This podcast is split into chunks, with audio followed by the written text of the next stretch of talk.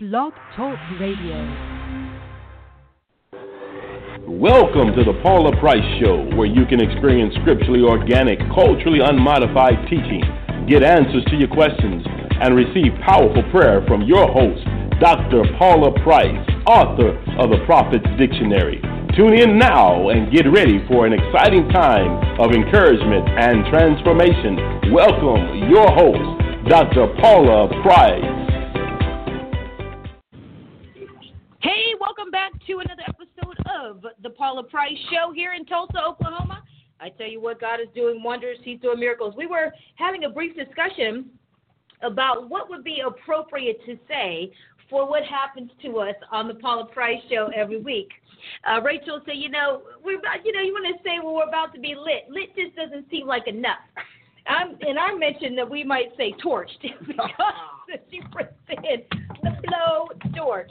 And so we were trying to come up with, uh, you know, an appropriate something that represents the fire that comes down from heaven Mm. whenever you teach. He does come down from heaven. Oh, yeah. And we are uh, set free, we are changed, we are delivered, we are made new. We find out just how much more of the Lord we need to know and how much we don't know. Coach. That's what. And so today, I don't know where we're going to go in God today. Me either. And that's, ooh, see, when she says that, that's when it gets really good. I don't know where God is going. I don't know what He's doing. When we're all along for the ride, we're like, ooh, Lord, we have to see where it's going. But speaking of where it's going, February 19th, 2019, Dr. Price is going to be on Atlanta Live in Atlanta. I think it's seven o'clock in the evening. I have to check the flyer, but it is on her Facebook. She's going to be a guest on the show Atlanta Live, and the uh, word of the Lord is coming to pass. We are really getting this message out there, and so I can't wait for this trip. I love to watch Dr. Price in action on television. Mm. Uh, it's a whole different piece of her mantle that comes alive. And so, and the hosts are never quite the same either. After she's been through, they are like we we have been, as uh, Prophet Tala has coined, Dr. Price. You've been Dr. Price. She has hmm. come through. She's mowed you down. She's picked you up, put you back together again, uprooted the opposition standing in your way between you and your destiny. You're crying, you're laughing, you're asking God what just happened, but thank you for what just happened in my life. And she summed that up with that very succinct statement You've been Dr. Price. One of our guests that we yes I am. One of our guests that we're having in June in our Tulsa Prophetic Training Institute, he uh, encountered. We met last uh, in November at the summit. He was there for another business situation and and met her, and he was in fact Dr. Price as well. And now he's a keynote speaker at our event in June, Yes. Yes. and I love it. But he he said he asked God when he was on his way to Tulsa for an emphatic sign. And I'm here to tell you today, it does not get any more emphatic than Dr. Price as far as the flesh goes. And encounters, close encounters of the God kind. I know that's You right. have been encountered. You have known that you have encountered the Lord when you come across you. And what we're doing with Price University, the whole point is to develop mantles that we can send out into the world to where people can connect with the Lord in their destiny, be set free, set this kingdom back up on its axis the way it should be, take it back for Jesus Christ, really walk out Acts 26 18. Hmm.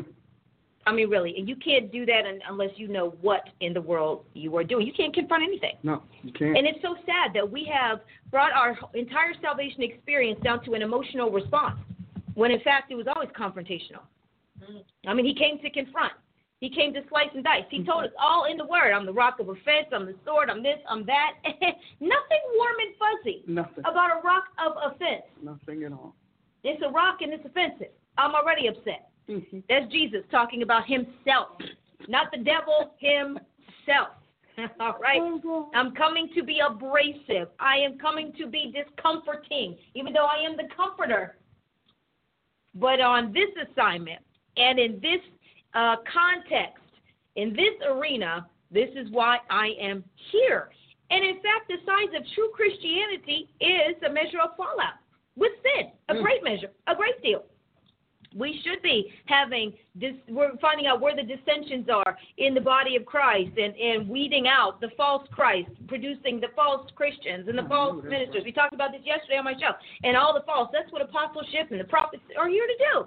And how this is a very intentional agenda to take out the church. And our agenda has to be that much more intentional, methodical, thought out, systematic, okay, person by person. And as long as we're wrapped up in our emotions, then we're not going to get anything done. Mm-mm. Which is why voices like yours are perking people's ears. Like, oh, what? What is that? Now, what is she? Now, hold on. And the Lord was saying something like that in my prayer closet, but to hear you say it and then explain it and take it on down the eternal road Mm. of She explanation. said the eternal. I'm, I'm done He said, "Oh, I got a phrase. You got a novel. That's fine, great. So at least I know as long as my phrase was in your novel." I love it. I love it. As long as your my phrase was in your novel, then I'm excited. Like, oh yes. And now I realize what people say when they say the Lord was telling me that. you the exact words verbatim? No, but He was speaking along those lines. And so when you come along, it is confirmation to say I wasn't crazy. Mm. Rachel and I were talking. Rachel and I are always talking. And so, especially before the show, we're setting up. And she said, "You know what? These apostles' mantles make me make sense." Uh-huh. But you know they do. And I said, Yes, I, I understand. She said, I know you do. and so to hear you speak, teach, preach, drop your pop up nuggets, you know, whatever's happening, to say, Oh, that's what the Lord was saying. That's the rest of the story. That's why he was saying it. That's what it means. Hey, that's what I need to do with that information. Mm-hmm.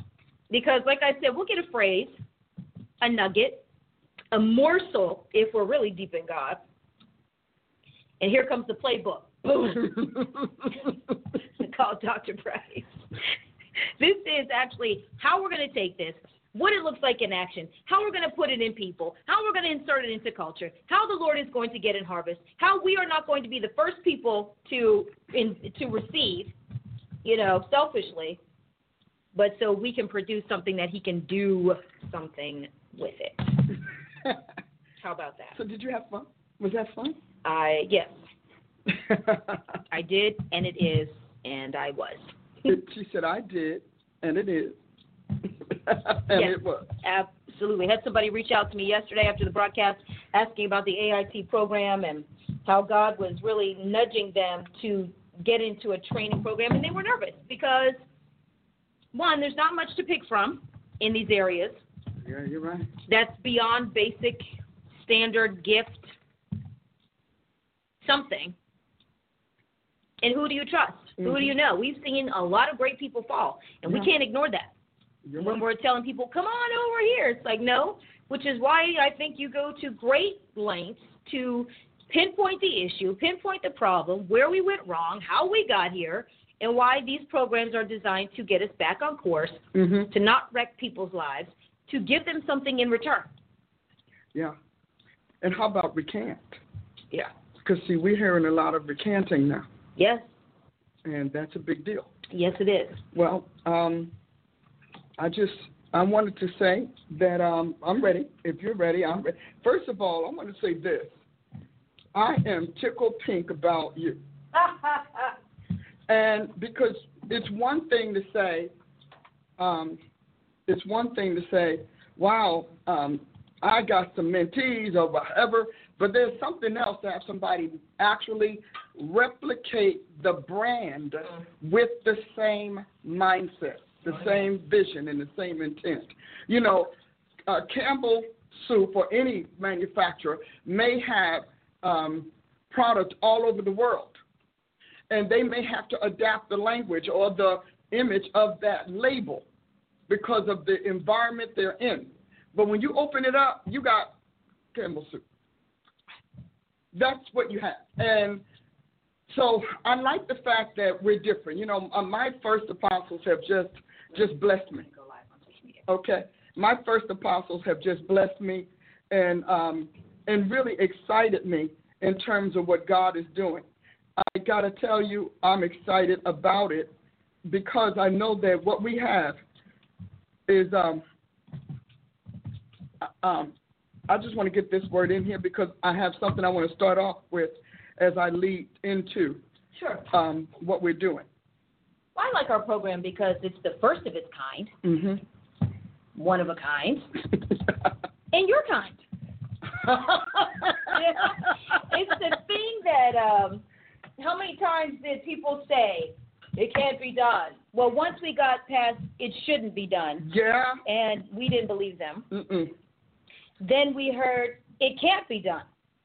And well, honestly, I mean, we couldn't get out of it. No. It was but, like- but you all fought for it. Come on, you all fought. What Yeah. people don't realize is that you don't get from God because you show up. You get for God, get from God because you keep getting up. True. And see, people, my audience is already starting this. Mm, mhm. Honey, because we, you know, I was talking last night with um, Dr. Larry over dinner, and he said he had a chance to listen to the town hall we had Sunday. Oh, good. and you know he enjoyed it immensely. He said, but the encouragement and the fact that um that um I kept getting up. He said, I sat there and I thought about if you hadn't kept getting up, We wouldn't be here. we wouldn't be. None of us would be here. Right. I wouldn't be in ministry. no, no. Well, I wouldn't have met you. No. And uh, so I thought about that. I said, wow. I, you know, well, I've thought about it a lot because I've had to make some hard decisions, even in dealing with my family back home in New Jersey, and, and and dealing with my spouse, you know. And I'll tell you the truth. I said, well, God, they said, He said, people have military folk that go uh, for years. Yeah, People go in the army for years. He said, you know why? Because they believe in something bigger than themselves. they do. So I was excited when um when God finally said that to me. He said because they believe in something bigger than themselves. He said, and I don't call a lot of people to do this. Everybody who's got the, got their mouth on it need to realize that the reason they're not doing it because I didn't call them. Because if I want them to do it, I'd break down everything in their lives to make it happen. Jesus, and we know that's the name, said- man. he- Well, because I think because too. you can hold that back. I think too because we push Christianity as a family organization. Yeah. Yeah. And and the family of God. Right, and in Wednesday Warriors, Chief is in chapter 11 of Before the Garden, and so we're talking about kingdom, and we've been Mhm. going the last several weeks through terminology about kingdom, kingdom, kingdom, kingdom. Mhm. And when we think military, we think national. National. But look at how many marriages don't last because that one spouse lived in a fantasy land There you go. and thought as soon as they fall in love and marry me that they're going to want to quit this career, and they don't because it's their calling. Calling. They are driven. We know people in the military, Mm. And it's like, no, I'm going to take the hard assignments. No, I'm going to take the crazy assignments. No, I just have to do this. Mhm. And if they're not partnered with somebody who can go with that, Mm. then they do it alone, Yeah. or or they, you know, just eventually do find someone who works with them. But it's when that thing is inside of you. So because we've taught that uh, Christianity is about family, Mhm. uh, and as long And as your your family does doesn't like it, as long as my family is happy, then I'll do it. And if they're not, then I don't. I can't even tell you how many times I have read that. When you read biographies in these ministers, I am first a father, uh, first a husband, and then a father, and then a minister, Mhm. and that already lets you know. that you're not But I have been seeing more and more. Okay, she's sharing. People- Look at it. She because this girl is a research Yes. bug. Yeah. Because we, you know, we want to make sure too that we are giving The right kind. the whole story. hmm And I am seeing more and more in my research and hunting down, and actually not having to go as far as I thought to find it, hmm ministers saying the work of the Lord is first, we back to and back. He takes care of everything else. hmm Because we have to speak over here. The work of the Lord is first. This is the most important thing. This is what we're supposed to do. He, we take care of God. He takes care of us. There is no hierarchy. It No. is the Lord, and then He sets the order. And you and you know what? And I'll tell you something. And culture is flipping the other way. Mhm. Culture is pushing. Well, it's family. You watch the shows, the modern shows Right, today. right. It's family first. Right. You got a family that treats you like garbage. You have That's a it. family that won't come to your anything and whatever. But they can call you after 35 years and pull the blood gene cord. I had, you know, I had this fight with somebody in my family a couple years ago, Um, and I said to them, you know, in any other context, this whole situation would be considered abuse, mhm. but because it's family, we're told we should take it. You should take somebody talking about you like a dog. You should take somebody cussing you out. You should take somebody putting your name through the sweater, or sending out hateful emails. You should take all that catty mess to completely dismantle everything you work for because you don't agree with the clan. Mm-mm. No, you know. But outside of that, you would be told, don't be in that abusive relationship. Don't let them talk to you like that. Don't you let that man or woman, uh, you know, talk about your friends and No, what you bring up charges against them. bring char- accuse you. You can't do that. And I tell you what, that ended that discussion once and for all. Mm-hmm. I said this is an abusive line of discussion, and I'm not doing it. Well, but, and how about the family? You know, we talked about this. How about the family argument about well, if you're like we we're our come homers are facing this right now, and our come homers, those who have come home, Mhm. and then those who are contemplating, they're facing this same battle. Now you have family that has made your life miserable Yes. for how many years? Most of them. But you're ready to serve God, and all of a sudden, then the family, you serve God. So they put themselves Mhm. in God's seat in your life and Mhm. call the shots on your life as if they wrote the book Yes. on your life. And then as a result, you all back down because you make them idols. And you know, what happens is you throw your family into trial.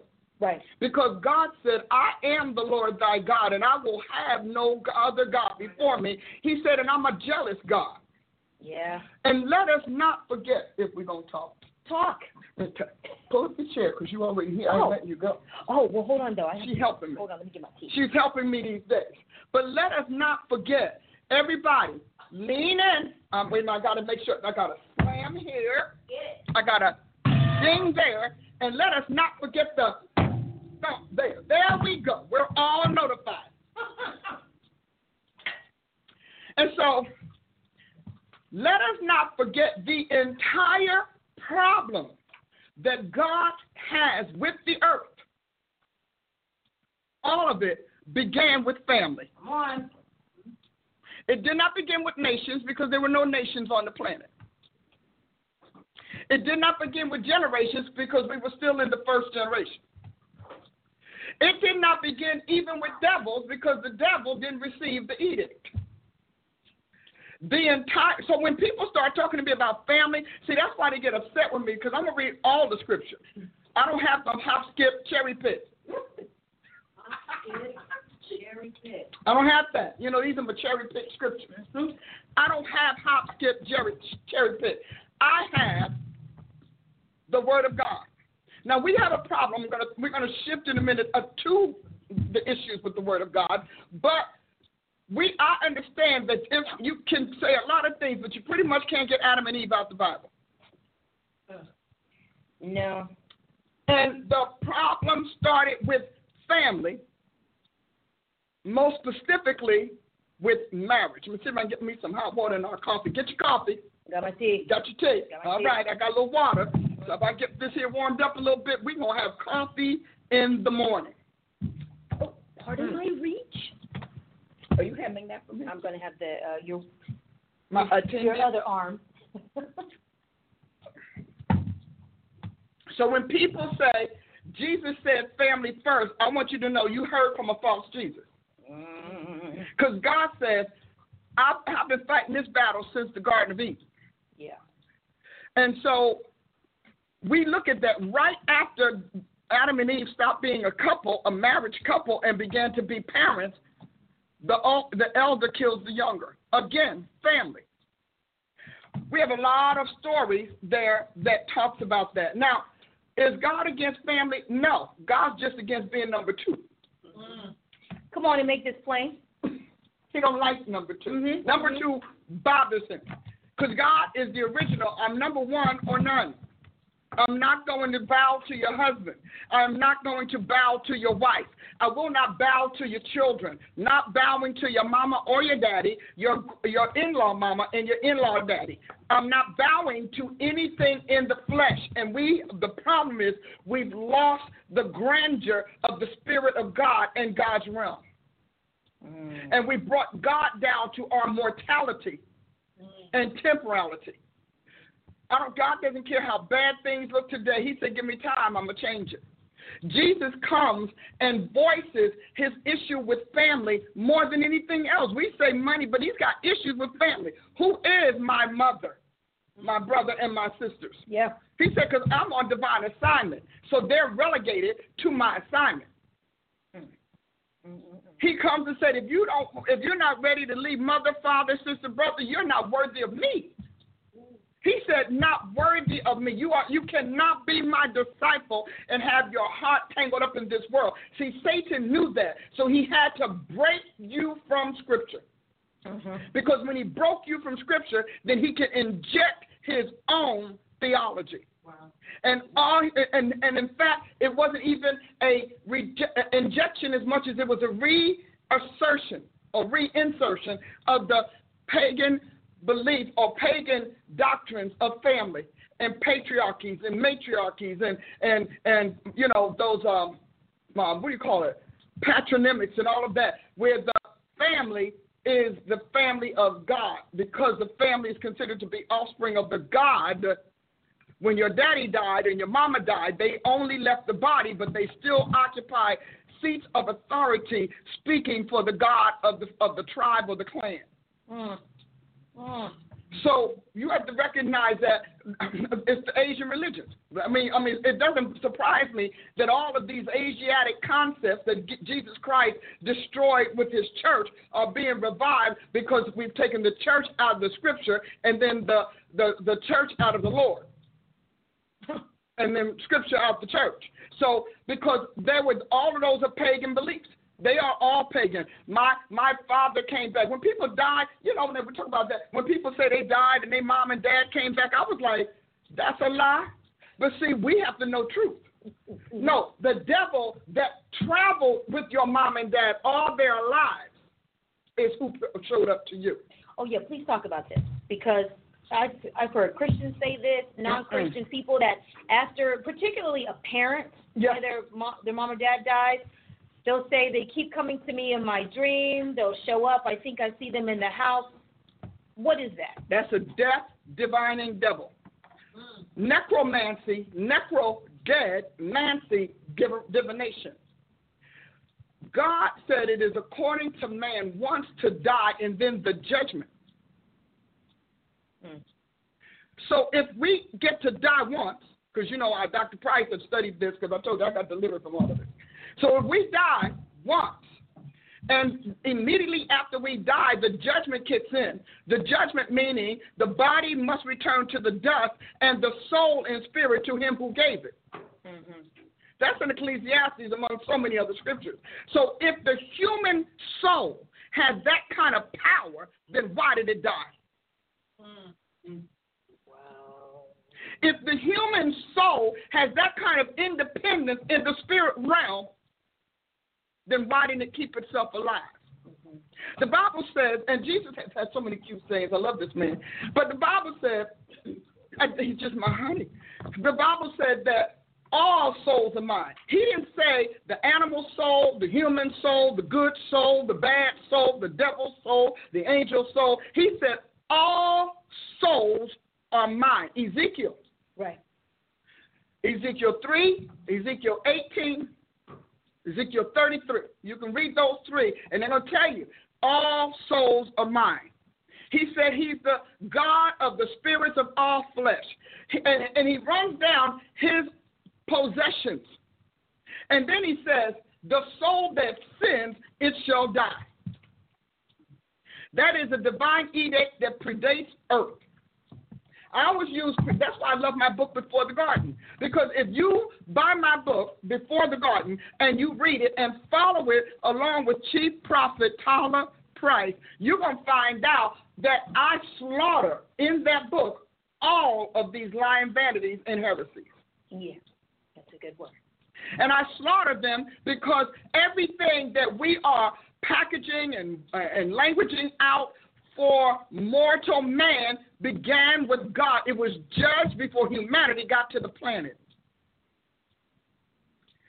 So when we think about um, your mama showing up, your daddy showing up, if they immediately die, I can probably say your memory and the and the grief process is processing them out of your soul so that you can go on with life without them and resetting them in your memory for the fondness and also the benefits and contributions they made in your life, things that they etched in your existence mm-hmm. by counsel, wisdom, affection, and such.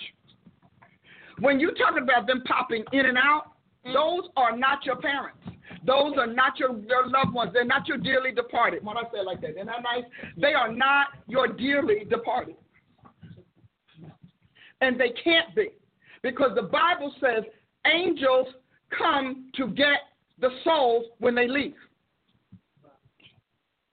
Or demons, if you belong to the devil, demons come to get the souls when they leave because humans are the only ones that have no free agency in the spirit realm. Mm. Because they have no assignment. Mm. See, devils can patrol the spirit realm because they have an assignment to deceive the unbelievers and to win souls for Satan. Mm. Angels, likewise, can, can patrol the supernatural and roam around because they have assignments to be, to be the ministering spirits who are sent to minister to those who will be heirs of salvation. When humans die, humans' assignment is in earth, in planet, and in the flesh.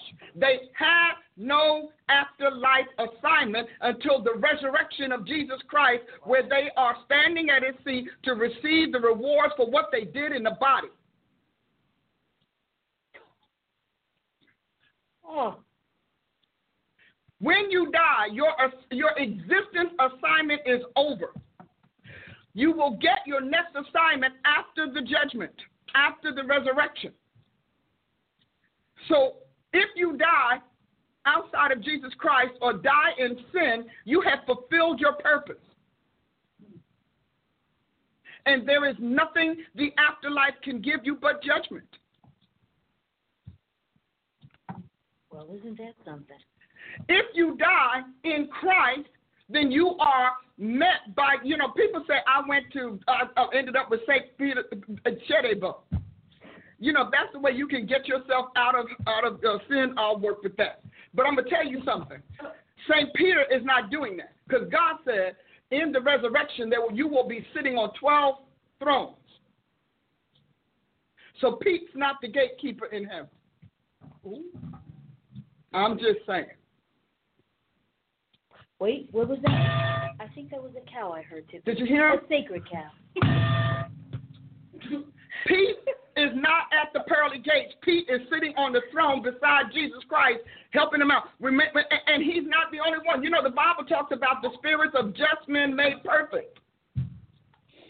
So the just are in God. Now, some of them have their rewards because they're under a different type of covenant. Others are not. The people who under under the law of Moses are not necessarily able to go ahead of us into their inheritance according to scripture. But I want to tell you right now, necromancy is you having a literal psycho emotional fantastical experience with the memories of your dearly departed. Woo. Hmm. And you need to recognize that God has not given a dead mortal soul authority in the earth realm. But Satan did. And he did by having his people mark his mark into the vision or the memory of your loved one. And remember, they've been traveling with these people all their lives from the time they came out of the womb, because you know you get your angels and your devils as escorts through life. We got two angels, and I'm assuming we got at least one devil. They come into your nativity scene.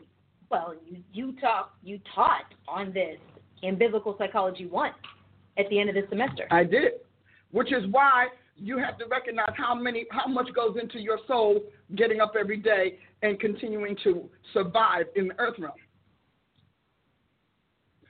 So when you hear people say, "Yeah, but they told me all I knew," uh, the devil got a better memory than you have. you act like they have no memory. These are intelligent Ooh. beings who predate Earth. Right. Come on. Now they may not have outsmarted their maker, but they don't have a problem outsmarting what he made. Mm. So you have these people saying that you you can do all of you cannot you can talk to dead spirits. You're right. You are talking to the dead because God slaughtered all of them. They're all dead spirits. They are the carriers of death. They are the purveyors of death. They are the uh, distributors of death. And they are also the installers of death in the human maker. That is their job. Satan cannot give you life because he gave his life for a bid he lost. Okay. Couple questions? I know, but you brought me up here. And I have to look functional.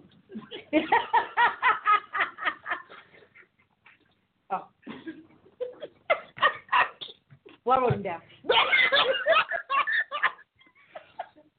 this woman, I tell you, I love my seeds, love my offspring. But I want to finish it up and just give me a couple minutes. No, no, I'm, I'm, no. But I, I want to tell you I don't care what they say. We had the whole show crossing over with Jonathan Edward, and we got a whole bunch of other stuff. But I'm telling you, biblically, and I'm telling you that, that the Bible is more accurate in, in revealing and disclosing the hierarchy of humanity than anything, any other text. And so it discloses the hierarchy spirit, soul, and body. Mm. And it says we are all made by the word of God all of those mythological things say you are made by somebody sleeping with a God. Right. Going back to what the Bible calls the sons of God desiring and taking the daughters of men mm-hmm. to reproduce after their own kind. Hence, we get the devil in the gene, thus, we get the demons that are representing the devils. See, because Satan needed to be in the gene pool the genetic tree of humanity. Wow. I don't know if that's right. Did he not say we got wheats and tares? Mm-hmm. And he said the tares are of the wicked one. You know, I've been out here a long time, and I'm gonna tell you right now.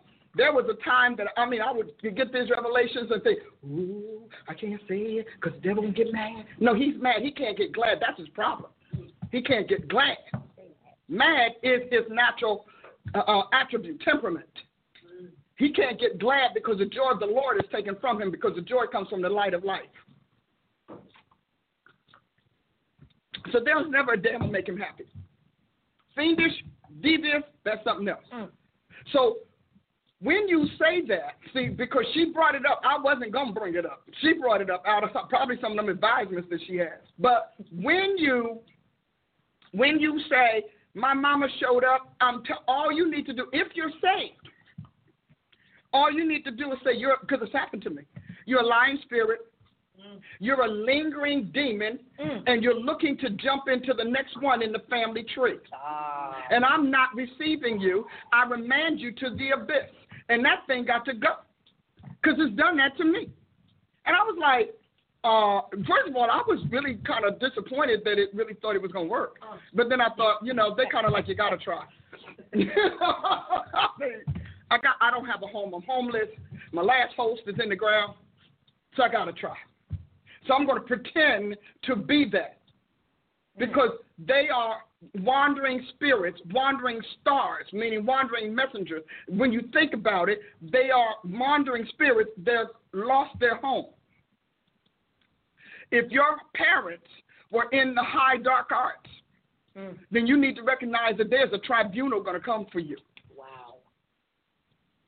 So if your parents were in the occult, if they were wizardry, sorcery, and whatnot, and you decide you don't want it, you you have you need a power stronger than them to break the covenant that the family made to that generation and to their seed, because you are automatically the next in line, and they don't have to obey you first of all because devils are criminals, and secondly because your parents, your foreparents, gave you to that spirit. Mm-hmm.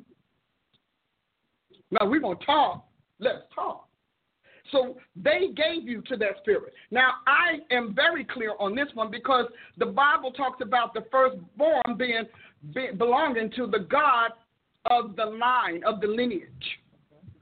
Do you all like this? Yes. Is this working for you? Yes. So you that's why you not giving your children to the Lord Jesus Christ early and you Satan got y'all to buy into, well, I'll just let my kid choose what they want. You don't choose nobody chooses in the mortal realm because the mortal realm is subject to the spiritual realm and Adam sold us into sin into bondage, sold us to darkness. That's how you, that is why you must be born again, because only that which is born of Christ is exempted and pulled out of his stream. Like that? I did. Good. And I need you to hear me. Because you have to get this. The reason you got your God is concerned about who you sleep with has to do with the paternal tree mm. and the maternal fruit that you're bearing. And it's that's why he told Christians marry other Christians. He didn't say churchians. He said Christians. Some of y'all marrying churchians and not marrying Christians, wondering why you got that. Hmm. Because God has tracked that seed from the beginning. He has a registry that goes all the way back to what was in Adam's loins and Eve's eggs. So when he tells you not to marry someone, it doesn't make a difference that the person, the kid say, or the offspring say, well, yeah, but I don't follow that. It doesn't make a difference that they say that. Just because they don't follow it doesn't mean the demon that owns them doesn't follow them. Because this is big stuff. This is big saint stuff. You know, we need big saints. This is big saint stuff. Not just big brain, big saints. So when we're talking about you hearing from the dead and all of that, the Bible talks about and got a whole list of that peeping and you know whispering and peeping and muttering and and voices speaking from the floor and tables and stuff. Those are all devils who are scouting for new souls. Some of them want a higher residence.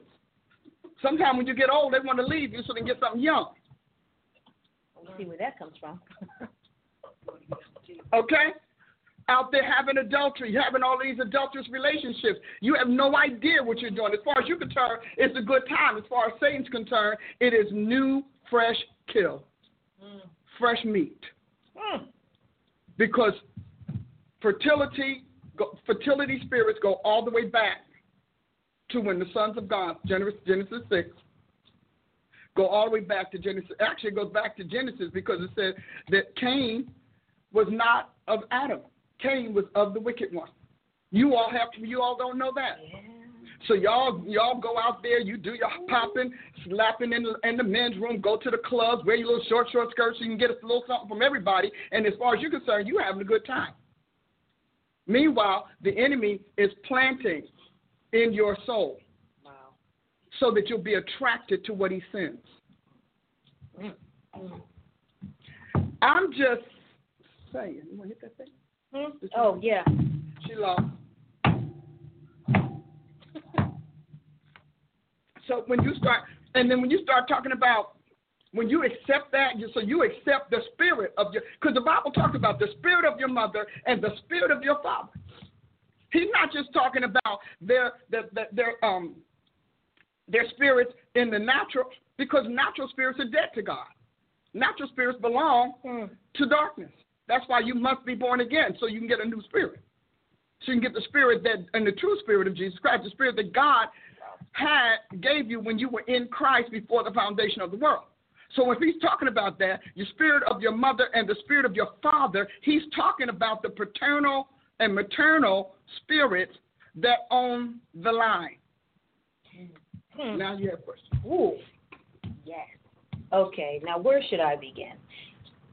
Okay, on this subject, is this why the push now is for people to get married younger and, young. and younger and younger before mm-hmm. you have any kind of real sense anyway? Exactly. And it's also why we the schools are pushing for kids to to get involved with their sexuality younger. That's showing you that the school, the public school system, is large, largely ruled by fallen angels. See, you don't. Nobody wants to say that, but yet we can't answer why a six-year-old needs to know their sexuality. Right, We can't right, answer right. why a nine-year-old needs to learn how to masturbate. Right. See, all of that has to do with the sperm and the egg. With also why pedophilia is on a rise. Yes. Because if I I was just reading, I I have a class on the, the type of um of uh of uh gatherings we can have conventions, you know, forums and whatnot, and a lot of those had to do with fertility rites. Hmm. Because devils will always try to spread his seed. Yeah. And he will also try to off, uh, uh, prevent and barricade your natural right to Jesus Christ by filling you with all kinds of sexuality. Now, I got celebrities out there that we will, will tell you, I am telling you the truth. Now, they can't say it because, hey, they, you know, the cash cow for some devil. But a lot of those, and I don't mean every one, because we got holy ones, saved one, tongue talking ones. But I'm saying a lot of them. We talked, gone back a few months about the rappers and how many of them had to be molested so that the spirit that was going to make them wealthy was going to do so from the inside out. Yes. Because how does God do it? From the inside out. You must be born again. Satan can't do what God hasn't started. He can just pervert it. So you all are having a great time. You know, you, you go to your little bars and then you go to church. Well, I'm gonna do this tonight and tomorrow I'll repent, baby. You can't repent until God allows you. Right. So you're doing it tonight and you are literally deceiving yourself in the pew. Why do you think so many pastors now are pushing are pushing dating and mating and now just get forget the dating, just mate? Yeah. Yeah. Because they've been taken over by these fertility spirits. And they have to deliver on the success they receive. You shouldn't have asked me, but since somebody asked me, Of course, that's Um, why. that's why. So you, you a, a pastor who has fallen in sin is going to start softening his or her line on sexuality. Oh A pastor who has a boyfriend in the hotel room Oh. is going to tell you it's oh. okay. That, I mean, the LGBT will tell you that the church is dated. No, no, no, no, no, no, no, no, no, no, no. No, no. Because all of them did that in the groves. Read when God talked about the groves. Read about Jezebel's prophets and Asherah's prophets, one being transvestites and, and, and thus and all of them being um, what is bisexual, multisexual, because some of them had to have animals and tree trucks and everything. All of that is in the Bible. They keep telling you is old. That's right. And this ver- version has been sliced down. I'm sure they probably, after my preaching, probably want to go in there and cut out a few more things. But you, that's why First Corinthians says first apostles, secondarily prophets, and thirdly teachers. You need the prophet communicates what the apostle receives, and the teacher educates you from what the prophet communicates. And then it says after that miracles.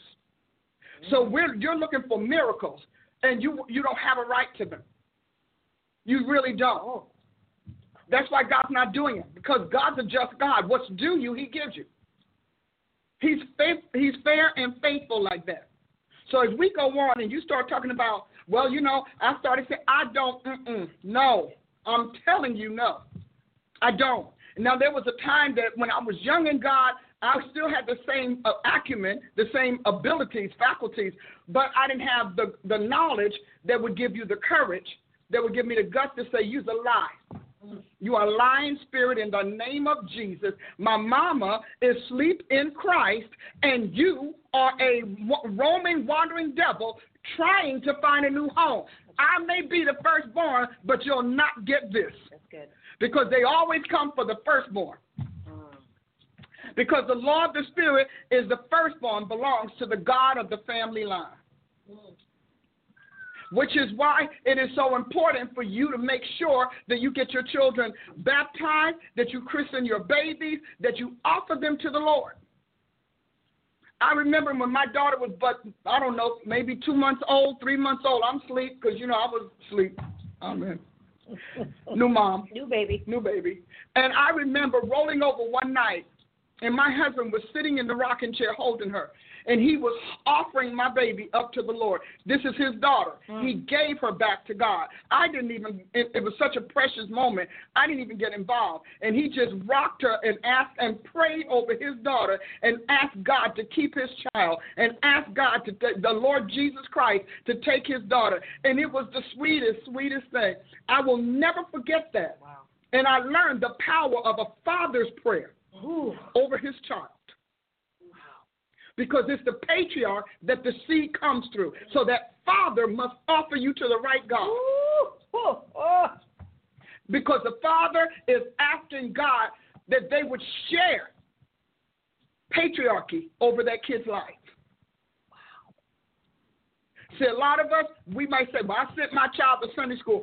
The power, we always talk about that grandmother's prayer, and baby, you need grandma because daddy could go off. But I'm telling you, God expects mm. every father to lift his child up to him and to invite his parentage and his patriarchy into his fatherhood over his children so that when you die, God's got to take care of your kids, and he will. David died, and God said, David said, no, um, Saul died, and David said, yeah, but Jonathan was different. And God takes care of your kids. Wow. And he also judges, you for allowing your child to be aborted. Mm. Because it's that father. See, we, because you all are not in church, you can't even exercise God's authority. You're not in Christ, not just church. You can't even exercise God's authority in your child's life. Every all of those ancient deities, they did it. Your grandmother did it. That's why you're running from devils today. you realize that an alcoholic foreparent has a spirit that has to keep that particular dysfunction going because the devil is addicted to meat. It's addicted to fermentation.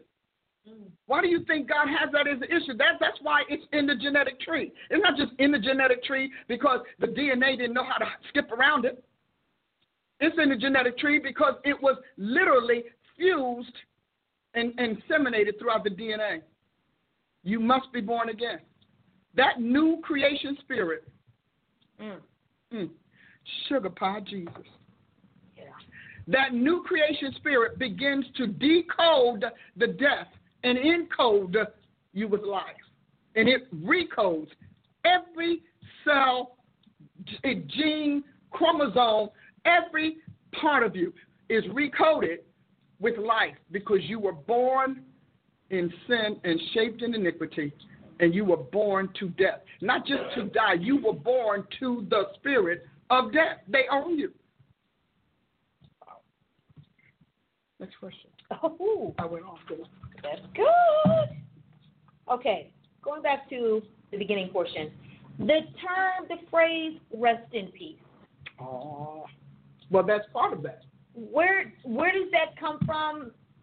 And is that something that we should even be saying? Well, um, whether you say it or not has to do with what you mean and what motivates it, what's inspiring the statement. Mm-hmm.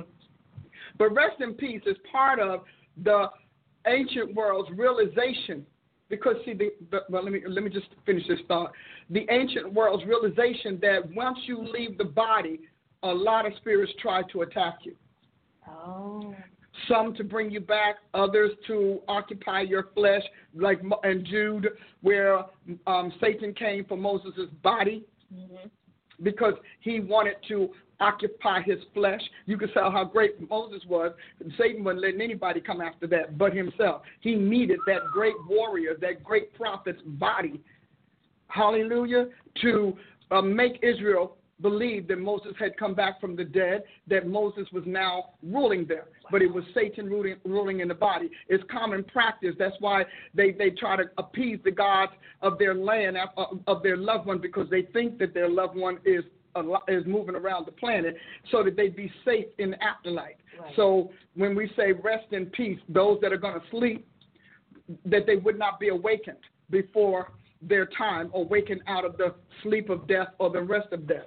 The other ones, the flip side of that, are those who have crossed over and they think that that person has some sort of again license and liberty in the afterlife. When you watch the the, the, the little good witch, you know, come on, is that the dumbest thing you ever heard? I'm the good witch. Yeah, there's no such thing as a good witch because all the whole institution lives coerce and force the human will and fight each other for humanity. So there's no no. For example, well, uh, this this spirit is is roaming around creation, cannot find a peace, cannot rest Right. because they died the wrong way or they were killed and nobody got the criminal. Y'all believe that? Mm, That's the dumbest stuff I ever heard. That's dumb. yeah. Because if you're that bad, you shouldn't have been killed. If you had that kind of weight and that kind of authority, you should be chasing your killer right now. Ooh. Oh, you should be doing it. You should be doing it, not some intermediary who doesn't know anything about anyone and who has to pick sides because maybe you should have died. Because maybe you might have been a good citizen in public, but you were a pedophile in secret. So maybe you should have died. I'm rocking. Maybe you were a, a, a thief or a, a robber. You're just so so whoever can pay you, pay their freight, their their dearly departed gets a shot to come back or get special treatment for a person who has to die. When they die, who's going to intercede for them? Who's going to go and be their mediator? Because you're going to die, and mortal can't help mortal. The Bible said that the less is blessed by the better. So if you're still en route to death, you're not the better. So you you're sitting there and y'all believe in all of that stuff. Yeah, well, you know, because she says she talked to the dead. If she talks to the dead, you better know she's clad in the calling of the dead, because the dead can't speak. Dead spirits cannot get back a message to earth, and, uh, and Luke 19 says it. Luke 16, forgive me. It says it. That man said, the, uh, the, the wicked man that didn't want to give Yes. Lazarus a piece of crumb, Yes. Say, I don't talk what I don't know. Y'all gonna read all them books about those arts, and you read all of those books about those dark things, and you get seduced by the anointing on the author. Just like people are drawn to me by the anointing on my authorship. And so you go and you say, well, that yeah, well that, that makes sense. No, it doesn't. It makes no sense at all. But you can't find the re- refutation or how to refute it until Mm-hmm. until you learn the word of God. Mm-hmm. So we got a whole thing. The Lord Jesus is telling us this. This is not one of the prophets. This is the Lord Jesus Christ. He's reaching into his archives to make a point. Because Jesus' memory is, his, is the entire archive of humanity. So he reaches into his archives, pulls on his memory, and he talks about the rich man and Lazarus. And we tell the story, and we, we go just about to the gate of hell, and then we stop. So I'm going to go into hell. Go it.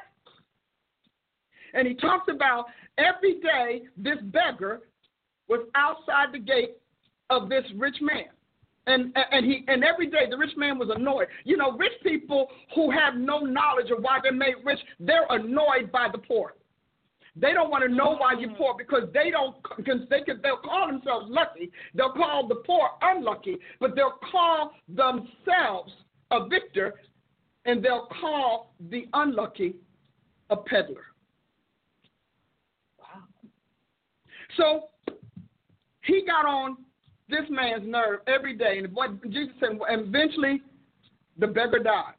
And the beggar died and was carried to the what bosom of Abraham. So the angels that were watching over his life delivered him to the bosom of Abraham. The rich man was delivered to hell and found out it was lukewarm. According to Deuteronomy 32 or 33, that God's anger is hell. God's anger created hell. Whole other discussion, and y'all are gonna be writing me and carrying on. So let me just help you out right now. And so, the the rich man is like, I got some brothers. This is not what they told us. We were sold a bill of goods. I was told that hell was a paradise and hell was going to make me, I was going to be rich and more powerful than ever in hell. He said, and all I got is just hot. Now understand, he has no body. There is no physiological heat. There's no earthly heat. So there is a fire in the spirit realm Ooh. that cooks souls Woo! and won't let them die. Thank you. So he said, I'm burning up in these flames. Now, clearly, hell does not have the same um, membranic partitions as earth has, or the rest of creation. So he looks over there, and this beggar is living it up. He is in Abraham's bosom, and he is living it up. He is lapping up water and cool breeze like you nobody's business. And he looks over there, and he sees the beggar, and he said, "Okay, so clearly I was wrong in life." Now, for those of you who do tell you that um, hell is purgatory, and then you get to heaven. I'm gonna tell you that's not so, but that's another broadcast. This night, today, I'm not going to talk about that. So he says to Abraham, he can see everybody who did live life the way God approved, and he's down there with the folks whom God didn't approve. When I do a whole teaching on hell, you all are gonna love it. So he goes there and he said, Father Abraham. How does he know Abraham's the father? Because you think your memory goes to the dust. It doesn't. It goes with you. Oh. So he said, Father Abraham, send somebody from where you are because we can't get out of here. Send someone from where you are and go tell my brothers, obey the law. Don't do what I did because hell is real. And we are here to be tormented forever. Now he believed like a lot of our modernists believe. Well, I just believe when you die, you just go to sleep. You don't know that. You you can't tell why when you die, your body goes back to the dust. How are you gonna speak on the rest? Hmm. You can't. Uh, you can explain the process of corruption, but you cannot answer why. So he says, Abraham makes the most remarkable statement as recorded by the Lord Jesus Christ who is just as aware of what goes on in hell as he is and what goes on on earth. And he said, if they do not believe Moses and the prophets, oh, somebody better listen to this word. That's why God is hard on prophets. He said, if they do not believe Moses and the prophets, neither will they believe if one rises from the dead. Because he wanted Lazarus to rise from the dead, and you know the prophet, um, the beggar, and he didn't. He did not. Hmm. And so he said, neither will they believe. So Jesus knows that those who are doomed to hell, born to hell, and refuse his invitation to get out of hell, will not believe that he rose from the dead. And so it won't matter. Now, think about that. That story, if we were sitting right now and having a wonderful discussion group, there are so many implications and indicators in that story yeah. that you could not believe it. And yet, it would answer so many questions. So, Jesus said, when humans die, they don't roam the afterlife. They don't roam creation. They don't join the devil's gang because they don't have the power to do it. They don't have the the souls are, old and corrupt and weak because that soul has been gradually and yet consistently corrupted by Adam's seed and the physiological makeup of the children of, the, of darkness, the children of Satan. And so I don't care what they tell you. I, and let me tell you, people fuss about. I said I'm here for the righteous. I'm here for the believers.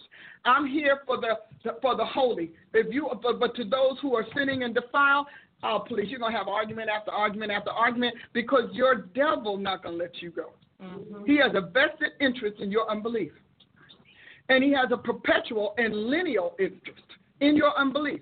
So he is going to fight harder than your will to make you not want to live, to make you want to die, to think death is the panacea of, of, of immortality, and it's not. Death is not going to be any better for you when you get out this body that had to die than it is for you in this body. In fact, it will be worse. Which you also address in biblical psychology one. It's time for next question. Yes.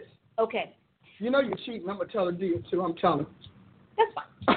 You have plenty of roads to run down, checking out. Uh, on social media, we see a lot of, uh, especially on the anniversary of somebody's death, these posts to that person. Some people comment on, oh, this person inspired my life, but then some people are speaking to them. Brother, I miss you, blah, blah, blah, blah, so on and so forth. I wish you were here right now. Is that considered necromancy? It is. Okay. is speaking to the dead, and also the the whole concept that we ought not to speak ill of the dead. How's that going to hurt the dead's feelings? Uh. If they're dead, how's that going to hurt their feelings unless you believe that they're roaming around creation? Right. You know, Right. when I do funerals, the first thing I tell everybody is that this funeral is not for your dearly departed. That's right. That's right. They've entered into their judgment. They're gone. They can't even hear me. They can't thank you for coming. No, they cannot. Did I'm not say it? I say at every funeral. I don't do funerals for the dead. I do funerals for the living so that you can learn how to literally preserve yourself in this life, get saved, avoid hell, leave the earth on good terms. And that's good terms with its maker. Ah, So a lot of people write letters to their uh, their loved ones and carrying on. That's necromancy. I know you don't think it is because you're writing to the dead and not the living. Asking God to save your your loved one who wanted to die without Him. Now, how are you going to ask God to save somebody who wanted to die without Him? To, Oh. so, so God didn't break His will in life. Why would He break that person's will in death? mercy. God is going to honor your will. The Bible says, whosoever will. You know, when we talk about inclusionism, where the fundament of inclusionism, Brother Pearson, is that God's going to save everybody and send everybody. There, the, there is, I mean, come on, the preface has a flaw in it. Everybody doesn't want God. So you're saying God should bully people into being saved, into accepting his son Jesus, into becoming a Christian simply because you can't live with the fact that somebody died willing not to be with him. Right. There's no way in the world. God's not going to do that. God will not force you to be saved or stay saved. He will keep you if you get saved. If you ask him to let you go, he will treat you like a teenager or a young adult who wants to leave home and let you go.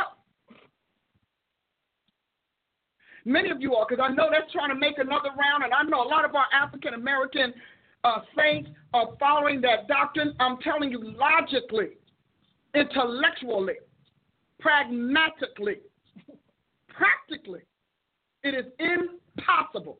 If God doesn't force a person to be saved before they leave the planet, He will not go and chase their little corrupt soul down and force it to be born again because there's no mechanism for it to be born again in the afterlife. Ooh. That cannot happen. Share this. Share this. Share. Oh, Share this broadcast and sow a seed right now. Mercy. a lot of you all, you believe that, and you only believe it because you cannot, you do not respect the righteousness of God, that God has a right to want purity in His presence. He has a right to maintain His holiness. He has a right to push back on darkness, corruption, and profanity. You all think that He has no rights. Everybody has rights but the Maker. That is a dumb thing if ever I heard it. The Almighty is right. And the reason every he calls the shots is because he made everything. And so God does not want your rebellious, headstrong, irreverent relative in his world any more than that person wanted to be there. Life is where you make the choices. Read my book, Before the Garden, God's Eternal Continuum. I'm telling you, by the Spirit of grace, that is the fundamental flaw in inclusionism is that God is going to become a criminal, a tyrant, and force everybody. There are people who died wanting to be with Allah. Why in the world are you Oh, going to yeah. force them to be with Christ? They don't want Christ. They want Allah. They don't. They want Buddha. He's going to let them have it. Problem is, Allah, Buddha, and all of the rest of them are not where He lives. They are the fallen angels that God kicked out of the planet when Jesus said, I saw Satan as lightning. They are literal inventions and contrivances of Satan's pantheon. Come on. And so, in order for you to say that, is to say that all that Jesus is part of the pantheon, or that Buddha, Allah, and all those other deities, Brahma, etc., all of them are sitting on the Mount of Congregation with the Almighty. That's what inclusionism is telling you. Hallelujah. Don't y'all love me to death? Yes, actually, they do. fire happening. Fire. Lots of fire in these So, posts. you know, because when people, uh, somebody asked me to address it on uh, Facebook last week, and I said, inclusion? Come on. You don't want to include every human being in your world. Okay. You want some out. Unfriended. You're so glad we got penitentiaries, you don't know what to do. Thank God for the judicial system that separates the righteous from the unrighteous. Thank God for the cops that arra- uh, arrest the criminals. You got seven kids and you can't wait to move into pedophile in your house. See, some things don't make sense to humanity. Why in the world would you impose it on the Almighty? So yeah, that's that was my fundamental flaw. So you're gonna make a Buddhist be a Christian. Oh, this is good. You're going to make a Muslim be a Christian. You're going to make a Brahmin be a Christian. You're going to make the Hindu be a Christian and never abandon their other God. Bring, bring, so in your in inclusionism said, bring your God to the throne. What do you think the sit up, the person sitting on the throne going to do? That's like bringing all of the rebel kings to the to the highest king and saying, "Hey, you better take him." No, that king sitting on the throne is gonna kill him because kings don't like to share anyway. Amen. Well, I was raised to believe that everybody really wants Jesus. They just don't know it. And when they hear that right sermon, that right message that plucks that heartstring, and they start crying, and yes, Lord, I want you, that's what we're all supposed to be working toward as Christians. And yet, Scripture doesn't say that. Scripture says that God, Jesus Christ comes for those who were in Him before the foundation of the world. Jesus Christ says there are wheat and tares, and the tares are of the wicked one, and the tares don't want Him, and He really doesn't want them. Jesus Christ had 12 apostles. He said, Then I choose you 12, and one of you is the devil. We found out at the end of the story, the devil didn't go back with the other apostles. The devil committed suicide Hmm. Or you forced that body to commit suicide and then went on to look for someone else to inhabit. So there is no scriptural presence. And the, if you read all of those letters, I love reading them because they all start out with disclaimers. For all of you who are of like precious faith. Right. Right. So now that thing it, it- it's a specifier. Uh, this this letter is to those who have like precious faith. This letter is for those who were in Christ before the foundation of the world. This letter is for those who love the Lord Jesus Christ. Read the specifiers. Go through all of those epistles and read the specifiers because God specifies who it is. He said He's going to have a remnant. He said not everybody is going to go into eternal life. He said they're sheep and goats, and the and the sheep he's going to put on the right side, goats he's going to put on. So I don't understand where that came from. Right. But again, that came from somebody who couldn't believe that God had a right to say, "I want the best of the best, the top of the top," and you, Satan, can have the least of the less.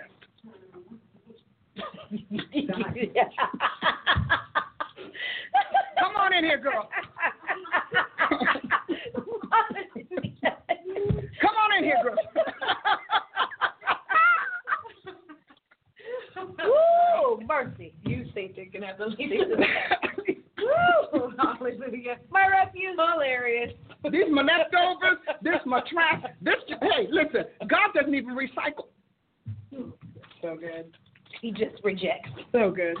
he just rejects. When you hear all of those doctrines, see, and why God gave it to me, like, why did God give you the answer? Because it didn't make sense. Because nothing in life is all or every. Nothing. Yeah. in life is all or every. So you cannot say every human being is going to live with Jesus Christ or want him. God is not going to force you to want him because when he brings you into his world, he's got to force, reinforce his enforcement. So he's got to fight with you every day. He said, My spirit will not always strive with man. With man. God is not striving for some folks to like him. Remember, he had a whole civilization and endless population before he said, Let there be. He already had it. It was working for him. He doesn't need that. So God's like, I'm God. I'm the Almighty. Are you kidding me? What does he say often? As I live. And then he goes on and say, Oh, by the way, I live forever. Right. Now you you gonna die. But I live forever. And when you die, I'll be there for us to continue this discussion. But hi. angels. I'm trying to. I don't want to go. Uh uh Can you imagine? He has. He already says he sends angels to get you. So you're gonna fight those angels because you don't want to live with God. Wow.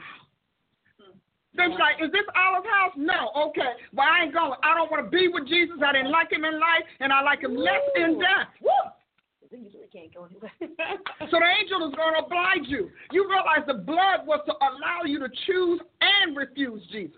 Oh, no, we don't. No, we don't. That's the problem. we don't. We don't, don't realize that that's what the blood was for. Absolutely.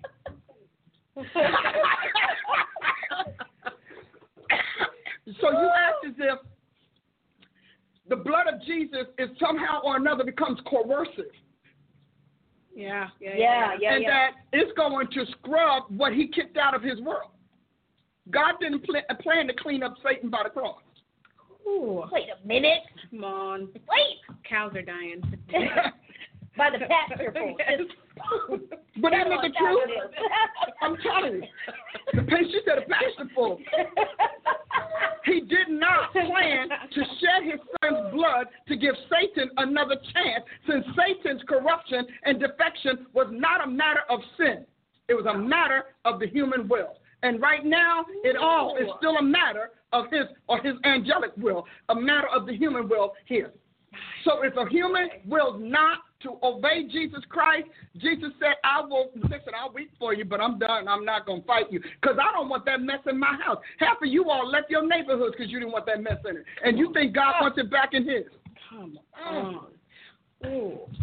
he said, "Oh," because I think that people we automatically assume that everything in death um, fixes itself, if you will. I like how you talked about about the memories. Mm-hmm. You know, that really, I mean, that got me a little bit. that our memories remain with us. Yeah. Because we just automatically assume that somehow death erases all mm-hmm. all things. We don't think about the fact that God would want certain things to carry over from this world to His. We just assume there's like a blanket eraser, I guess, that goes mm-hmm. out that just erases all things. Well, if it did, why would we have a judgment seat? Now, why you asking why me that question? Yeah, exactly. why would you about judgment? There's no condemnation. There's no guilt here. why you bring oh, yeah. But the Bible says there's no condemnation to those who are what? In mm-hmm. Christ Jesus, who walk according to his his his righteousness and not the flesh. See, if you're going to live like a fleshly human, a mortal, because when you say fleshly, you mean mortal. We just all mortals. We can't do it. That's why we keep telling each other, you're stronger than me, you're leaner than me, you're finer than me, and you still mortal, and you still dying, and that's going to go. Your glory today is temporal. He said your glory is like a flower that fades. Right. So God's not impressed with your muscles. He's not impressed with your voice. He's not. He's he's a, he's what God is allowing is for you to entertain your uh, humanity, entertain your populations. He takes that as that's when you get because you know what? If he was all that impressed with people, wouldn't lose their voice. True. Because he'd be protecting it. Yeah. You wouldn't age out of the NBA, NFL, Yes, golf. because Michael Jordan did have to retire. Okay, and he, I mean, and, and you didn't age out. And I want you to understand that all of this has nothing to do with deities. In God's realm, there's one God, Him. Wow. Now, in, in in our world, because again, you can't give free will without giving us choice, and you can't. Uh, choice is useless without an option, and options are useless without alternatives. You understand? We need that. Yeah. Because God, all of those are, the, are they might we might have weaponized them against the Almighty, but He instrumentalized them to make sure that nothing with Satan, a grain of Satan in it, gets into his world. Cool. Does not He's want not. him back. He doesn't want him back. Does not want him back. He doesn't. And you, I mean, you could say, See you in Mm-mm. you don't want you back. baby, if there's a grain of a cell in him, in you, you are not going back home. Because God knows that he, he said a faith of a grain of a mustard seed. So a grain of darkness will grow and reproduce itself, and he will have to fight that population in his realm all over again. Wow. Yes, this is what makes this is what see this is what makes before the garden so important because what you're talking about today helps us understand God's life and world and reality before us. Exactly. You know, we all always always assume because everything we're taught about Christ, at least in my background, it started Eden on. You know what I mean? Yeah. Nothing about God's world, His existence, the realities that He faced before us, and even the the trauma that He went through with Satan before us. Can we you know talk- what I'm saying? Like the trauma that heaven here, girl. experienced. I mean, the first time that you started talking about the 14 events, I remember because the 14 events really preceded before the Mhm. garden, but we had started talking about a series called the 14 Events Continuum. And when Dr. Price started introducing this, the reality of the war in heaven, Mhm. and that God had to deal with sin first before humans. You know what I mean? He had to deal with this reality. Mhm. So, you know, it it goes much deeper than you or I, and Oh. whether or not God wants to have compassion on a human, you know, who Mhm. dealt with the issue. God was dealing with sin long before us, so this just blows the lid on Oh. that conversation. I think. It does. It does. And, and, and every judgment that we are saying humans can alter as mortals under the mortal spirit that destroyed, that tried to destroy his planet, predated. God judged every creature action, everyone, and He didn't just judge it because He said huh, that hurts my feelings and huh, I don't like that. He looked for deterioration. He looked for corruption. He looked for annihilation. He looked for everything that would affect His being. And He said, "Uh-uh, if I get enough of them, I'm gonna be gone." Uh-huh. So I need to pull that out, just like we have surgery to pull growths and tumors and all that out of our being. He pulled it out of his because everything is in Christ. Because in Christ does all things consist. So God is constantly reproducing and purging, reproducing and purging. He is always purging his being with the newcomers so that he does not have to do it. But in order to purge, you got to put it somewhere. Right. You can't. He can't just fling it from one side of his creation to the other because it's just gonna get back and fight. No. So he created quarantiners, and and the major quarantiner is is literally called sin. Sin is a quarantiner. My God. It quarantines what would uh, what would uh, contaminate God and what would affect His holiness from all of the effects because anything that comes out of God is living. Everything lives. All that's why you you know all, the only thing that I've watched in Scripture that ceases to be is the human body, and it doesn't really cease to be. It just gets reformatted to somebody else. You know. Okay. So you know the next generation got all our dirt. Amen. Praise God. And they do. And so when we when God before he even got to the point that he was going to have a creaturehood, he has him, he extended himself into Jesus Christ and then extended himself into the Holy Spirit. Now, understand that before he went into all of that, while the three were 100% in one, layered in one, God literally looked to see what would happen to all of his minute, mi- microscopic, nanoscopic parts and pieces grains, granules, dust, virus, and he watched the growth. Okay. And he watched the growth of one thing affect on another. That which was positive, because remember, in God, all things are. The problem that, that most evangelicals have with God is they, they cannot imagine that God has evil. Well, evil is not evil because it was born that way. Evil is evil because God judged it so. Ooh. And then assign spiritual agents to enforce that judgment. Because in God, Oh. God is whole. When He says He's whole and He's holy, He's Alpha and Omega, beginning, ending, first and last. What do you think all of that means? Well, it means that He is whole. And so, in order to stay on top, stay God, he has to constantly surveil himself the way he made our human bodies surveil itself and deal with what is corrupt or leaning or dysfunctional, fighting another, etc. Now, this is a human explanation of something that is so sublime that no human being can actually do it justice. None. But this is the best he gave me. And he just showed me. So when so God when God was when he, as he started out, he's as the self-existent one, he had darkness and he had light. And he watched how they interacted. Okay, that's good. That's good. Hmm. And he made a judgment on the darkness and doomed it. And he made a judgment on the light and affirmed it. So all this stuff that we're doing down here is useless. And see, the enemy knows a good bit of this just by living there. You ought to forget Satan did live in God's world. Yeah. You know, uh, saints, you act like he just was born on earth. No, he wasn't. He lived in God's world. And he contaminated it. And he was a great specimen for God. That great experimental specimen to know what happens when a creature absolutely rejects him, doesn't want him, and works hard to destroy him. Oh my God. That took place before he said, Let there be. And he watched it. He watched the, what the effects were in his world. You keep acting like this thing began with earth. You want that book before the garden Yeah. because it begins to give you those answers, and you'll stop falling prey to Satan's damage control and his defense mechanisms. Mm.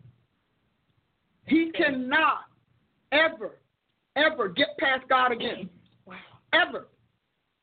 I don't care. So I don't care if you're a Satanist. That's your choice. You have a right to choose the God you want.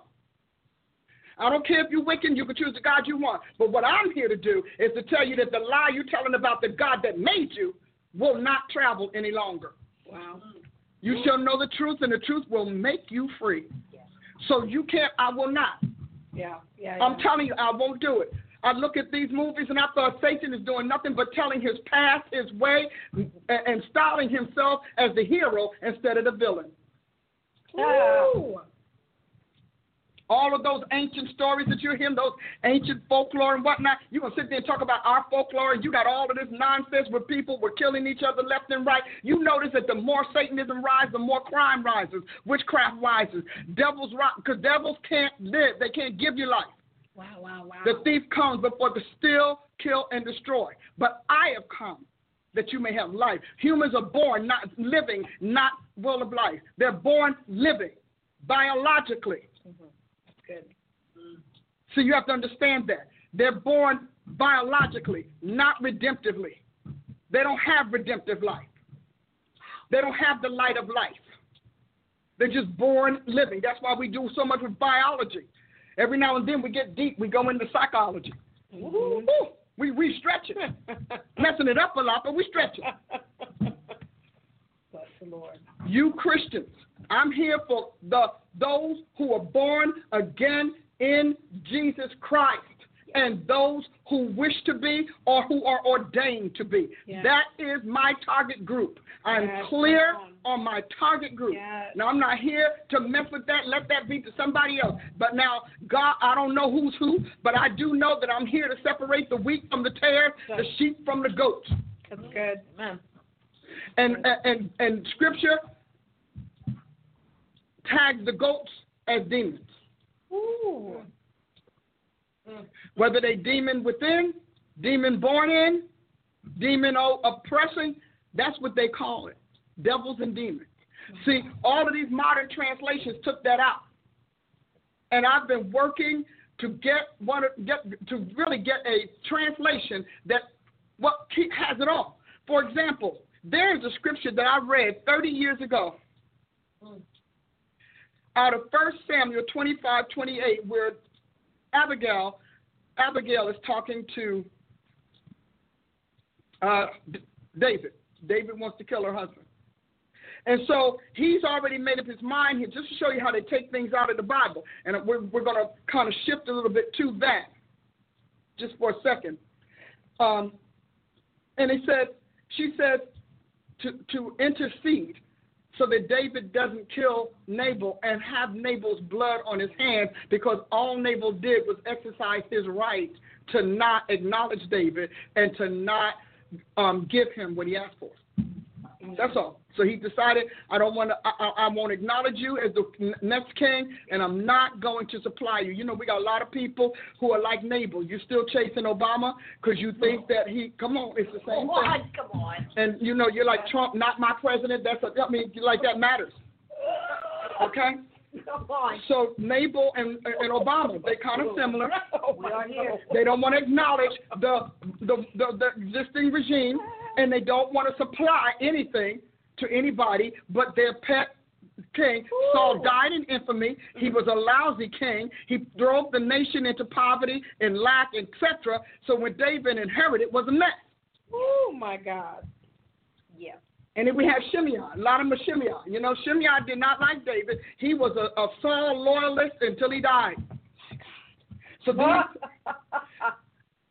so this guy, um, Nabal, did not want to do that, and it was Abigail's. What, well, I mean, we have to. we don't say what I say. Well, Come on. what is that? Follow Christ. It's the truth. You just You said just said the truth. This guy is running around campaigning against a sitting president. That has never happened Ever. before, and that is the height of his agenda to destroy the office of the president because he doesn't even give him professional courtesy or any of those things that have kept our nation. You come campaigning against a sitting president and your wife who wasn't even supposed to be talking. But see, black folk, see, there's a reason why black folks would say, bless, uh, look, Canaan. Because, see, the Canaanite is a trafficker, Ooh, a dealer, a peddler, and a defrauder. My God. That's the Canaanite. Look it up. Don't take my word for it. And he's a Canaanite. Oh, Jesus. Let's just go all the way in today. Ooh. I think we're going all the way through. the other side. I had breakfast with a hole, blew a hole in this thing. No, because he's a lawbreaker. Come Obama on. broke every law. And y'all celebrate because Canaanites are lawbreakers. And he broke every law. Every law. We got LGBT because he broke the law. Come on. Don't tell me he's a Canaanite. He's a trafficker, he's a peddler, and he is against righteousness. He's a thief. Come on. And no, and y'all can get mad, and you can don't write me because you know what? You know I got a big mouth and a smart brain. they just combination. Good, I'm telling you. Oh, because if you, you do your homework and see how many laws he broke, Yeah. and his laws, what his law breaking was to dethrone America. You're so busy about getting your piece of a nation that you don't realize your nation is on the chopping block for annihilation. And in a minute, your racial issues won't matter, and your black rights won't matter because there won't be a country for you to exercise them. Woo. I'm going to throw my pen, but I need it. Here, here's an extra one. Look. Throw it. Take mine. Take mine.